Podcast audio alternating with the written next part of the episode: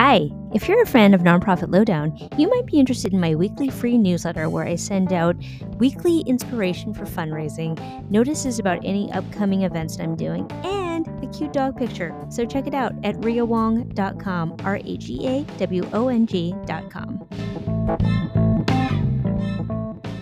Welcome to Nonprofit Lowdown. I'm your host, Rhea Wong.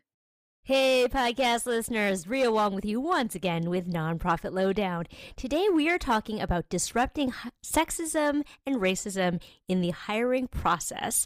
And I'm here with the CEO and president of Team Dynamics, Alfonso Entrena. And we're going to talk about disrupting racism and sexism, but I think particularly in today's hiring climate, it's more important than ever. So we'll talk a little bit about team culture, changing our practices, and what it really takes to be a forward-thinking, equity-centered leader. So welcome, Trina and Alfonso. Thank you for having us. Yeah, thanks for having us here. I love that both of you are next to each other. We've never had that at Nonprofit Lowdown. You guys are definitely besties. You happen to get us in a time when we're in the same place.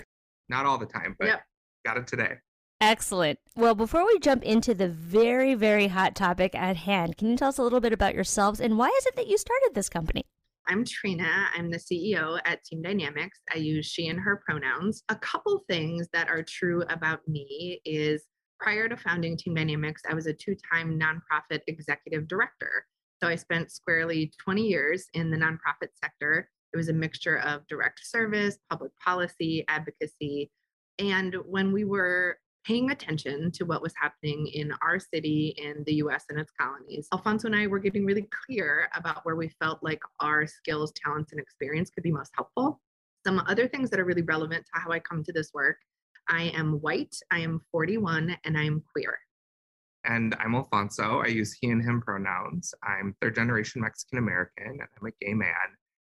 When Trina and I first started working together, Team Dynamics was sort of a side hustle. It was a dream. It was a bunch of Post-its on a piece of tag board that lived in my closet. And when we would get together, we would dream and scheme about how we could just think bigger and be more expansive about all of the different skills and tools that we had. I worked in philanthropy for about a decade, worked in organizing in the LGBT rights movement.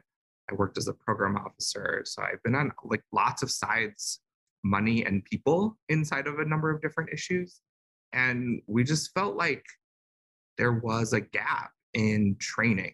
So there were a lot of folks making the case for why race and gender equity in the workplace were important inside of nonprofits. And the questions that we kept hearing were the how questions, the behavioral questions, the tactical questions. So people could really cast a vision, they could commit to a value, they could even sometimes craft really wonderfully worded plans or sets of intentions.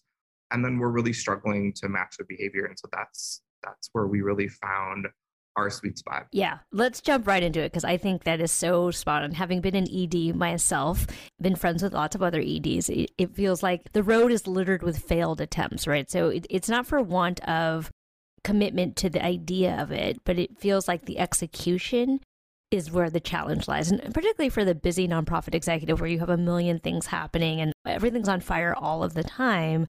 It feels like it's hard to dedicate the emotional, mental, and time bandwidth to make this happen in a real way. So can you talk to us a little bit about what is the roadmap to making these changes within an organization?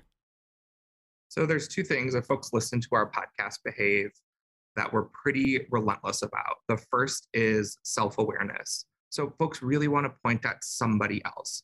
I'm not saying there isn't racism happening inside your organization, that there isn't sexism and homophobia happening in your organization.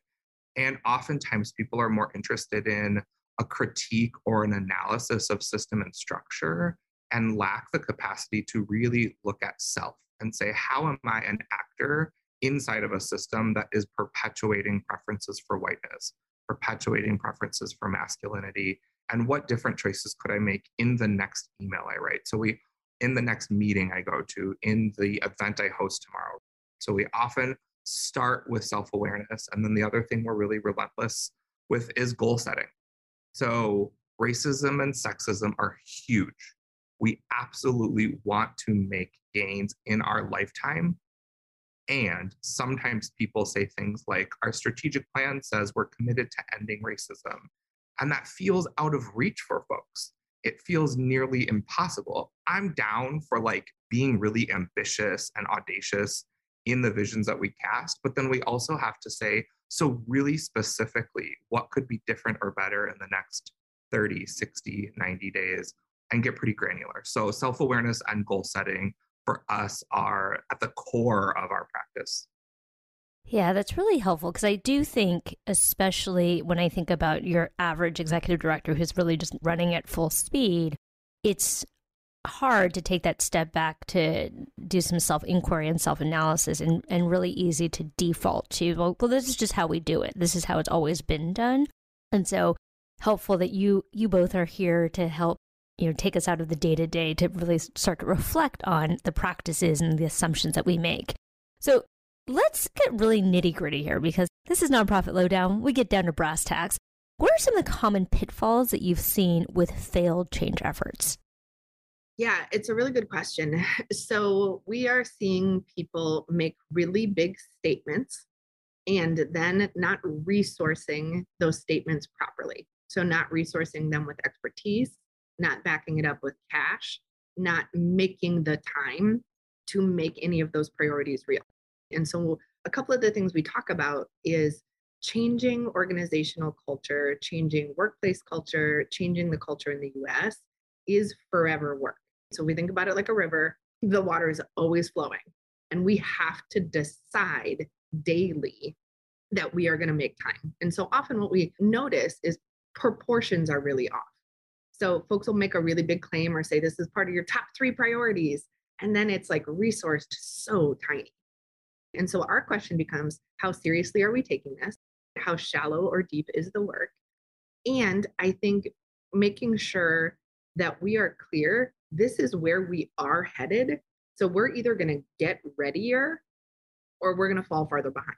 And so whether it's a business case, it's a moral imperative, sort of whatever angle folks take. And it can't just be the responsibility of one role at an organization.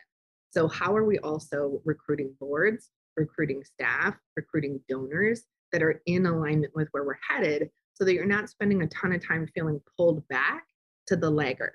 So we think about change curves, we think about early adopters, folks who are ready if we give them the room and the tools to move. And so often we want folks really thinking about mobilization and not persuasion. Folks are really held back by the feedback they're afraid they're going to get, by what is too far, by what's going to be public and private. And so there's something about feeling really anchored in those goals and specific enough that it's really clear we have to proportionally resource. So can we just go down one layer here? Because I'm curious about, I've always really believed that culture is read only. Because how many times, and I'm guilty of it too, coming to the staff and you're like, okay, we're going to have a culture. Yeah, Phil. So it seems to me that culture is read only, and that culture is really supported by habits and processes underneath that support culture. And so I'm curious, what are some of the habits and practices that are levers for cultural change? Yeah, we would actually say culture is only the habits. Like culture is all of the habitual patterns that we are in that we forget to revisit and talk about and ask if they're still serving the goals that we have. So we just get in these ruts and we do things and we say we want to change while changing nothing about how we behave. So we have this big audacious goal around race or gender equity, and we talk a lot about what we'll realize, but we don't get in any new practices. And so one of the things that we do is we invite people to start looking at a very specific level. So we might say, let's look at time and tempo. What are some of the assumptions we make about time and tempo? And then we start to realize, well, one of the assumptions we make about time and tempo is that everything has to be fast. What we know is that urgency is part of whiteness. Urgency is part of white supremacy culture. And the idea that everything has to be done yesterday doesn't allow space to be thoughtful, space to be creative, space to build relationship, space to create goals that are about what's the experience we're going to have along the way. It all becomes output. It all becomes product. And so then we don't have space to say, the way we're doing things is really working for white folks or really working for men, but it's not working for Black and brown people. It's not working for women and femmes. It's not working for LGBTQ+ people. But hey, we still have this really amazing vision and like everyone's pretty good at talking about it in public. So we have to reflect on things like that, or we might also reflect on something like emotional labor. And we start to see that there's a pattern of, well, when someone gets married, dies, or has a kid, women take care of like cards and candy. Okay, what's that pattern about? It's the assumption that women do the caretaking and men do the quote real work. And so we forget to go to those granular levels around the day-to-day behaviors we engage in. We get really fixated on imagining a different future, but we can't realize different futures if we can't get so specific. And it might sound like, gosh, that takes a lot of time, but we're all experts in the culture that we're living. So when we stop and think, what is our pattern relative to time? People can right away tell you, well, everyone's going to give you a really dirty look if you show up 3 minutes late to the Zoom. Yeah, that's such an interesting point, because I often think about the fact that we're sort of like swimming in the waters, and like we are not even aware of the things that are happening, because it's like explaining to a fish that water is wet. You're like, what do you mean? It just is.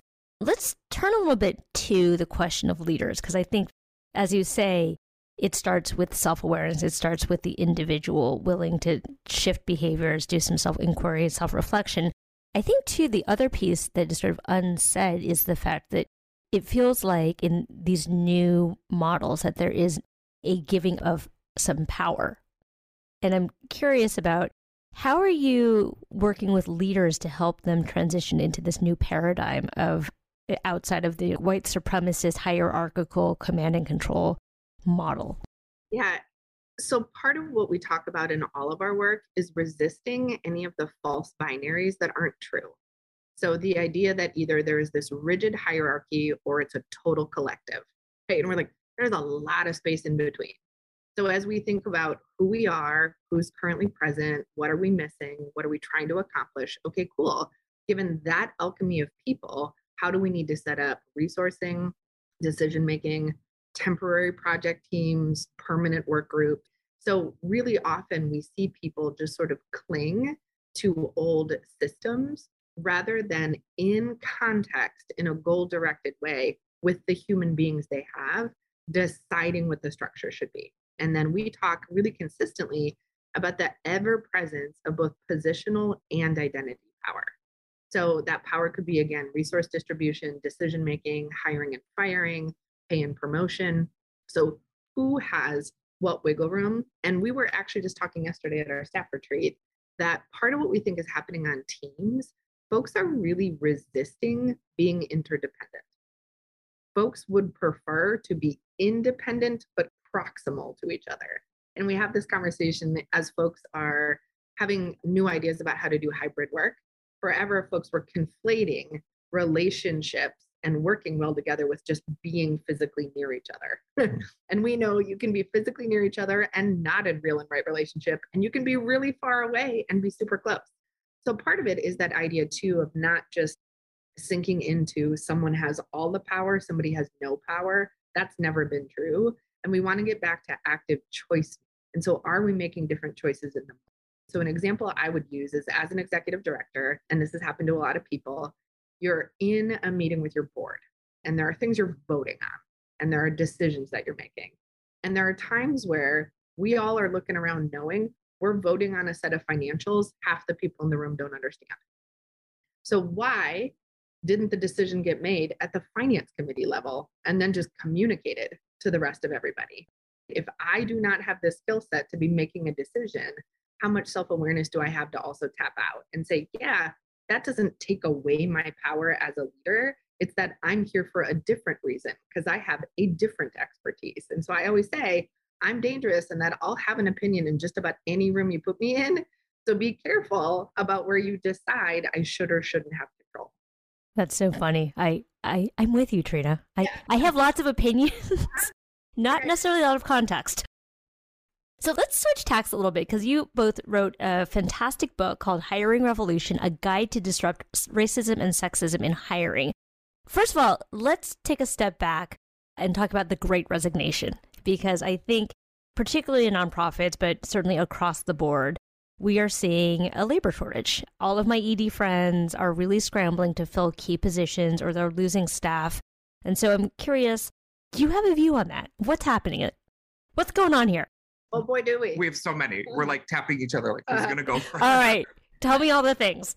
So here's what's true. There was a really incredible study done by the Harvard Business School and Accenture. Harvard Business School has a Center for the Future of Work. It's run by this incredible woman named Marie Raman. And what her research found is that there's actually millions of workers who are ready, willing, and able to do the jobs that are available. But because the AIs and the technology that screens applicants is so biased, people who want to work and can do the jobs aren't getting them. So for example, former military workers who have engineering backgrounds can't get dishwashing jobs in a corporate cafeteria because of the AI bias, because of the inputs that the humans put into the computer. It's not the computer's fault, it's the human's fault for putting the inputs in. So all these available workers are being pushed out of the available workforce, or not pushed out of the available workforce, pushed out of working. And then what's happening is, for those of us who've been or chosen to stay inside the workforce, what we're realizing is the conditions were untenable before the pandemic. So the pace, the amount of productivity, the expectation for work hours, and the conditions that we were working. And then we were starting to wrestle with the realities of climate change. We had a racial reckoning and uprising in our country and around the globe, and we're living through a global. And so the container, the pressure got turned up in the container, and folks said, all of this can't stay true. So it's not that people don't want to work. The expectation for workers, especially in the US inside of capitalism, was really fucked up before, but we weren't living through the middle of an uprising, a global pandemic, and a lot of folks weren't awake to climate change. Now we're awake to all those three things, and we go, my nervous system can't hold all those truths and work this much. What we also know, and the research is clearly being done as we go, people are experiencing the Great Resignation really differently depending on the body you're in, the access to capital, and the access to quality, affordable healthcare you had leading into the pandemic. So it was like we were all in the water, but in really different boats. And so seeing so clearly that women, and particularly women of color, were just shoved out, and we're concerned how many generations it's going to take to get back, to get paid properly, to get in leadership positions again. So again, the idea that that sexism and that expectation has always been there of women having a 9 to 5, a 5 to 9, taking care of elders and young people. But there's been sort of this swirl of like, surely it's gotten better in decades. And what happened was it just surfaced that there's all this unpaid labor happening, and that organizations and businesses are not being conscious about how people need their workplace to function from a benefits perspective, from a flexibility perspective, from a technology perspective, in order to bring all of their skills and talent. So, and again, I want to name that means workplaces are missing out. It's not just that, like, wouldn't it be nice if we had all kinds of people? It means that we have just these huge brain trusts that now our companies are going to miss, be less competitive, be less profitable, be less effective. What I'm hearing you say is that as organizations, as companies, we really need to reflect on how we change in order to retain talent. But then on the flip side, and I'm just going to speak for myself here, as somebody who was in an organization and now makes my living as a consultant, I'm like, I'm never going back. Like, I make more money than I did. I have flexibility. I get to do what I want to do. And frankly, if you're a millennial, you can make money on the internet. And so, look, I understand that all of the opportunities are not equally distributed, but I think we live in a really interesting time in the world where the possibilities to make a living are, like, the barriers are much lower than they were 20 years ago. Yeah, I think they're really different. So this idea of who needs access to quality, affordable medical care for multiple dependents, where somebody has high needs, thinking about working hours and what is actually available to somebody, and considering that idea of whether it's knowledge work or it's being a digital nomad, kind of what those things look like, I do think folks are really just not buying that the old container was the only way. Yeah. In our book, Hiring Revolution, the whole first section is just an invitation to start wrestling with the truth. So rather than, we would argue most companies are asking the wrong questions because they're asking about going back or how do we get people to work in the same way. It's not workers that need to change. It's workplaces. And we even have to wrestle with the idea and the notion of what is a workplace and what can it be and what should it be. And so companies need to change our expectation for the relationships that we have with the workers who choose to work with us. So the whole first section of the book is wrestle with the truth and the reality of what's been so wrong about work and how we're so far away from these goals we have about paying and promoting women, about hiring trans folks, about creating opportunities for people of color to break into the workforce. And we have an entire activity that asks the reader to consider your preferences in a way where you don't have to feel shame around it, but take an inventory of all the things you think a good, professional, worthy worker is, and realize after you've made that sort of sketch in your mind, realize how incongruent with your values and your goals related to race and gender equity the sketch of who a good worker is, like that you come up with, that Trina and I come up with, if we were asked in rapid succession to imagine certain qualities and characteristics. And then we go, well, that's why as workplaces, we're asking the wrong questions. And we continue to think there is a version of a white masculine presenting person who would be ready, willing, and able to do the kind of work we did pre-pandemic. Yeah. It's a really, I'm just sort of thinking back to my own hiring practices. And one thing that I'm realizing now is the ways in which and we were in education organization, a college access program. So going to college and coming from a specific type of college was really, at least hiring practices, sort of a filter, but you know, potentially we could have been missing out on some really good talent. So I guess that begs the question, how you become aware of what is sort of an preference, like an arbitrary preference versus something that is necessary for the job. So in this example, like it was important to us to have folks of color who are first gen who'd gone to a certain tier of college because that was where our kids were going. And therefore we felt like we needed people who could help translate those environments for our students. But again, I could have been totally wrong. So I'm just curious, like, how do you sort of reconcile what you think is necessary versus what is a preference? Yeah, we took the work in researching the book to look for all of those choke.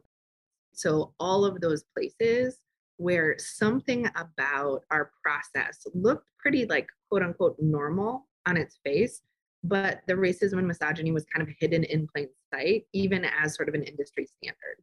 So in the book, and on the website associated with the book, so hiringrevolutionbook.com, we have over 20 tools. So we went like nitty gritty, detail by detail, to walk folks through actual templates to say, hey, these are really problematic interview questions. Here are some alternatives. Here are some things that are going to filter people of color out when you are deciding who to have phone screens with. Okay, here's why references are going to fuck up your pool. Okay, so we actually just kind of go through all of the pieces, because what Alfonso and I are really clear about, the same kinds of things need to happen in a hiring process. You need to know who you're looking for. You need to go find them. You need to talk to them. And then you need to decide who you're going to pick. So all of those activities still need to happen. And one of the tools that I think we're finding people are feeling the most responsive to right now is readiness and value add analysis. So going back to your example of people being from a specific school, what we know in the US is that college is currently pay to play, and that there are a whole lot of brilliant people who don't have access. That doesn't mean someone is less intelligent, less capable, less able. So what we want to do is pull back from the assumptions we're making because somebody has a specific degree or from a specific place, and actually say, so what do we think we know because of that? Do we think somebody is a critical thinker? Do we think they're an excellent problem solver? Do we think they're good at writing formally in English using grammar? Do we think they're an excellent fundraiser? Do we think they have good spatial relations? Like, what kind of intellect and what kind of readiness are we actually considering? And so for us, it's breaking it down to behaviors, traits, knowings, and then also as workplaces being way more honest of what can we teach? So let's say somebody has never spent time in Boston or San Francisco or Toledo, and you need them to learn that location. Okay, is that possible or impossible to do? And what are the things we need baked in before somebody gets to us? And then where are we looking to create opportunities?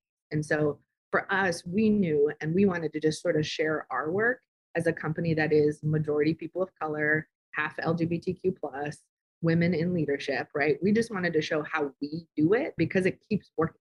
Yeah, that's such an interesting point. I'm gonna noodle on that one for a second as I reflect on my own hiring practices, though. I haven't hired for my own team for quite some time. But actually, this is a really interesting point to bring up. How has the hybrid remote work environment changed the ways in which we're recruiting, hiring, and onboarding staff members? Well, I think our critique, what we're troubled by is the way in which people are being unstrategic or arbitrary with their approach to hybrid working, meaning they've decided there's a number of hours or number of days or specific days that people can or should be in the office or out of the office. And then they're unable to articulate what it all adds up to. And my perfect example is the clients that we have who are in office are all in their offices on Zoom separately. So are we actually just feeling bad that we have rent to pay, so we feel like bodies should be in the building? Or do we have a very strategic and specific mission-related reason for being in the office together? And so first, we go back to goals. What is the goal of being in person? What is the goal of being online? Second, we go to self-awareness. What am I projecting? What do I value? So Trina and I are business partners. We're really good friends in real life, right? We travel together. We go on vacations together. We have a shared group of friends. And we have really different preferences for how much time we would want to be in a space with other people. I prefer to be around more people more often.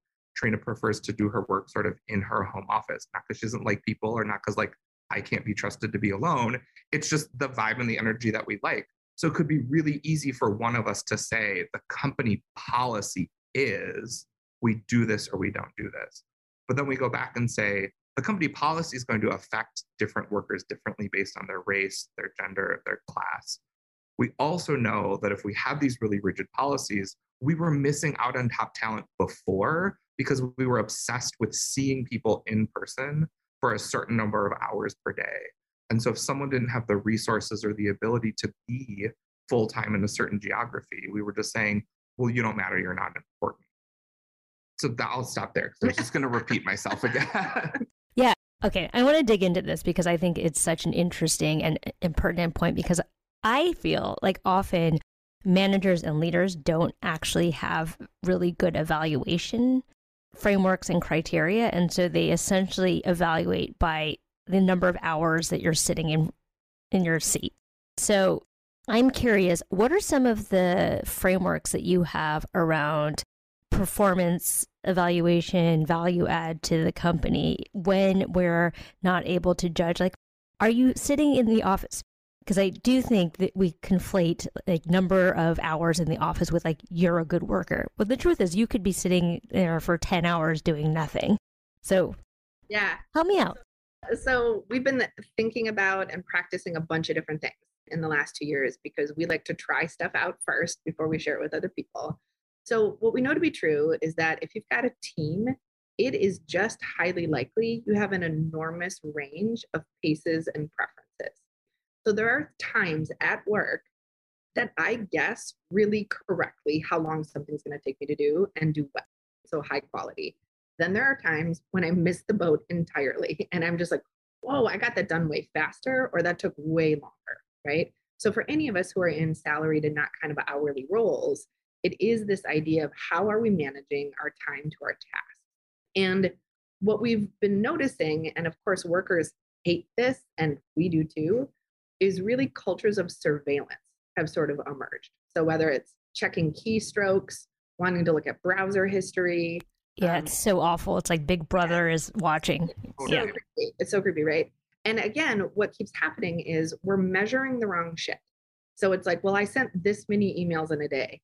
Cool. Did that help us do what? So very often there's this culture of busyness, which is not the same thing as making an impact. And for most of us, the undulation of our days and weeks, months is this really big mix, right? Of meetings, creative work, building stuff from scratch, editing, communicating, scheduling. And so we don't need to be rank ordering or thinking of all of those things as the same. What we're absolutely thinking about from a race, gender, and identity perspective around performance is it is wild out there, how predictable it is, how you are going to actually measure the performance of your employees based on likability. So it really feels like middle school, really feels like high school, really for me feels like mean girl shit, which is folks are having favorites and they're feeling connected to and disconnected from certain people. And it's usually folks who work similar or different.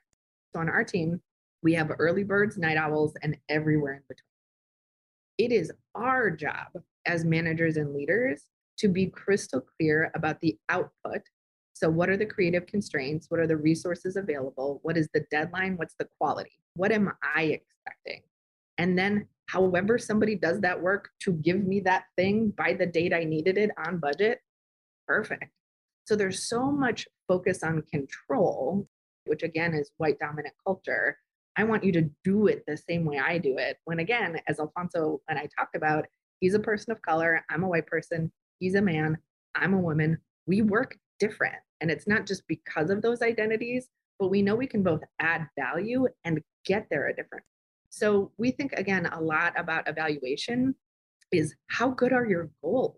Are you super clear about what you want people to do and what is moving mission forward rather than what feels like, oh, somebody looked really busy or somebody was in a lot of meetings. And it's like, what did that do for anybody? And so we invite people to just get readier for being clearer managers that, again, don't fall for the binary of I'm either micromanaging or I'm hands off. It's like you'd need to be a participatory manager that's consistently clear. Yeah, I love that. And I'm hoping that there's a framework that you have on your website around this. But the other thing that I just wanted to lift up here is the ways in which leaders are often unaware that their actions and words are interpreted. So one example I have is like when I was in ED, there was this narrative about how I preferred the fundraising people and how I had favorites. And it literally was like, I said hi. I was unaware, but the narrative happened that I said hi to certain people more than I said hi to other people. And it was literally just because those people happened to be on the way to my office. And I had no idea, but there was like this whole narrative around like, well, Rhea prefers that person. Like they just happen to sit on the way there. So I love the work that you're doing, which is about making the implicit explicit, but then also calling out the assumptions and the preferences and then the meaning making, which may or may not be there. Yeah, there's a tool in our book, in the Hiring Revolution book, called Notice, Name, and Navigate. So one of the things we know about the workplace is we're not equipped to wrestle with the things we notice. So I noticed a pattern that Rhea walks in, says hi to some people, but we lack capacity to then say, hey, y'all, I noticed this pattern. Here's how it's landing for me. How's it landing for you? Then we can have a discussion about if it means what we think it means and if we need to shift behavior. So really specific to this hiring conversation that we're having, when we practice with the Notice, Name, Navigate framework, we can ourselves notice, we're looking at a pile of applications. There are 5 women and 5 men. I'm going to use a binary for purposes of this example. There's 5 women applicants and there's 5 men applicants. When we talk, and then I'll go, okay, I'm noticing this pattern about how we talk. Then I'm going to name it to the group not to call anybody out, not to blame or shame anybody, but just to say, like, I've noticed, so now I'm naming it. Here's my noticing team. When we talk about the 5 men in the pool, we talk about the kinds of leaders we think they would be. When we talk about the women in the candidate pool, we talk about if people would be friends with them. That feels incongruent with our goals of increasing the number of women on our leadership team. So I would like us to navigate how we talk about candidates differently and spend more time focusing particularly on leadership and less on likability. So then we've navigated the pattern that we're in, and no one had to be in trouble or be like the sexist in the room. And this isn't about trying to make conversations about race and gender like easy or diluted or palatable, but it's saying it doesn't need to be a make or break moment. It could become part of matter, of course, way we work. And unfortunately, so many workplaces have low capacity to do that. So on the Hiring Revolution book website, we have a notice, name, navigate template so that you can literally like write it out for yourself until it becomes sort of habitual practice that's happening in every room you're in. Yeah, I really love that because I have noticed, talk about noticing, I'm using the lingo, that there can be a very quick default to blame and shame. And, you know, and I'll speak on behalf of my peers, but I think a lot of EDs that I know are burning out because I think they're feeling like they're the target for a lot of blaming and shaming. So I'm just curious, like, how do you help teams kind of get out of that mode of blame and shame and more into like the collective problem solving mode? Yeah, it's about going fully and consistently back to self-awareness. So once we wrestle with the reality that we're the only adults in our control, and whenever we feel like we are pointing a finger out, have we pointed it in first? So what could I be doing better or differently? What is in my awareness or out of my awareness? Where have I received correction and some new knowledge? Where have I needed to re-educate? What do I need to do more of, less of, do differently? Stop and start. That's a big list. So before I go paying attention to anybody else, we sort of say like, eyes on your own paper. Like, what is going on with me that I am reactive, that I am frustrated, that I am feeling a lack of agency in this moment. So I'm feeling like this is somebody's sort of fault or problem. And it's this idea, and it's part of why we have so much hope as a company in changing so much in our lifetime, is we really can all control how we behave at work. We really can do it. So in that way, it doesn't feel like our culture is happening to us. We are making daily decisions. And so it isn't just those matter of course moments to say like, pump the brakes. Oop, we got to like go a little bit to the left because we veered back to that old way. We're trying to create new neural pathways. We're trying to create new patterns. And what we know is blame and shame are not good teachers. So when we feel defensive and protective, we are wrapped up in our ego and our sense of personality and our sense of self-worth. And so to be actually lifelong learners and to say, all of us are too young to have peaked yet, which means we have way more to learn. What does it look like to be an organization and a leader where we say, hey, I'm noticing this feeling where you're giving me credit for things my team has done, and you're also, I'm in trouble for things that our donor did, right? So it's like, hey, something is happening weird where like I'm in the middle, and I want to talk more about what I think my role is as a leader and your sense of what my role is, and then what we do together. So we also have a tool we call Role, Goal, Soul, where we dig in on the specificity of a role. So for example, Alfonso's the president at our company. He's also on a board. He has different roles with different organizations. And then when he's working with our communications team or he's working with our capacity builders, cool. He's always the same person, but depending on where he's situated, there is a different set of expectations and responsibilities. So part of it too is really understanding in this context, do we have the same understanding of what my role and your role is? Okay, cool. Then how do we show up? And how do we show up with that sense of responsibility of, okay, surely there's a bunch of offerings I could make before I start coming for you. I love that. And it actually reminds me of a podcast that I did recently with Dr. Eugene Choi around our brains and the ways in which our brains are either in survivor or executive mode. And when we're in survivor mode, it's very reactive. I'm in fight, flight, or freeze. and I don't feel safe and I'm not doing my best work. And so like, how do we create that safety for the brain so that we can actually move to the prefrontal cortex and be responsive, not reactionary? Okay, I have two last questions and I invite folks on the call. Let's talk about tough conversations, right? Because as we know, as leaders, it's not always sunshine and roses. Like sometimes there are tough conversations that you have to have around performance. Thinking about the work of your company, how do you recommend that folks have tough performative, like performance evaluation based conversations if somebody is not performing up to the agreed standard? So there's a bunch there, and we probably both have pieces to add. So for me, part of it is having a plan ahead of time. So knowing that I'm going to let my team know this is our plan for when things aren't going. So when we're not meeting each other's expectations, when we're not meeting an external expectation, when we're not reaching a benchmark or a goal, here's the process that we will go through. So let's have a name for it, or let's have a certain like standing meeting for when we do that. Also, not waiting. So if I'm giving someone 90-day-old feedback, there's literally nothing anyone can do about it. I'm bothered, they're surprised, we're not better. Now we're just feeling gross about it. And so in all of my check-ins with my team, I tell them two things that are going really well, two things that I think that need some attention, and then we make a goal for by when we want that list of things that need more attention or improvement to be not on that list anymore. So we might say, man, it's been like 3 check-ins in a row. That's been a problem. Let's try to have that not be a problem by our next check-in, whether that's next week or next month. So I think one is having a plan on the front end, no surprises. And then secondly, continuous conversation about how things are going, not in a nitpicky or perfectionist way, not in a, here's how I would do it and you don't do it exactly like me, but hey, we're still far from our goal. What can we do together to get closer to our goal? And there's a ton of research that most feedback is ineffective because most feedback is me saying, well, that's not how I would have done it.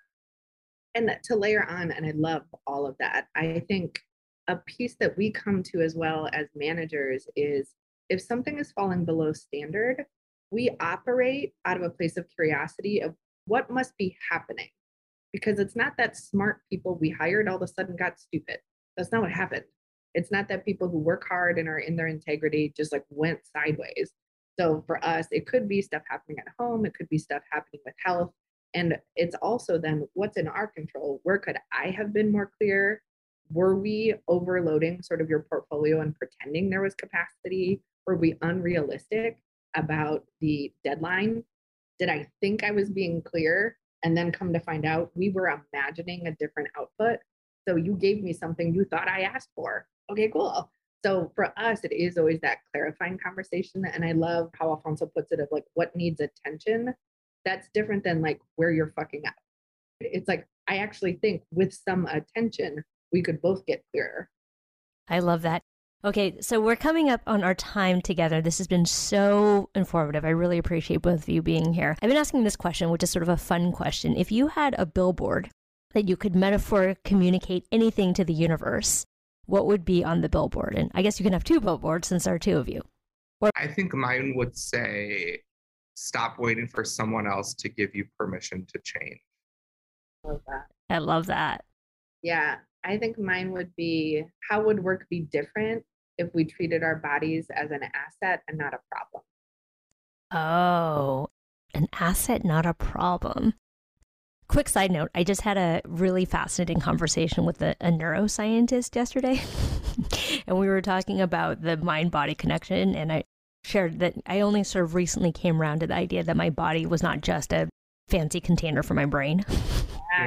Yeah. Well, it's what we're conditioned to believe in a U.S. workforce. Right. That only the top 1.5 inches of our body matters, and the rest of it just might be in the way. Like rather than having this whole set of lived experiences, centers of wisdom that contribute. So yeah, we're like, how do we get re-embodied? How do we get re-enheartened so that we can use our brain way better?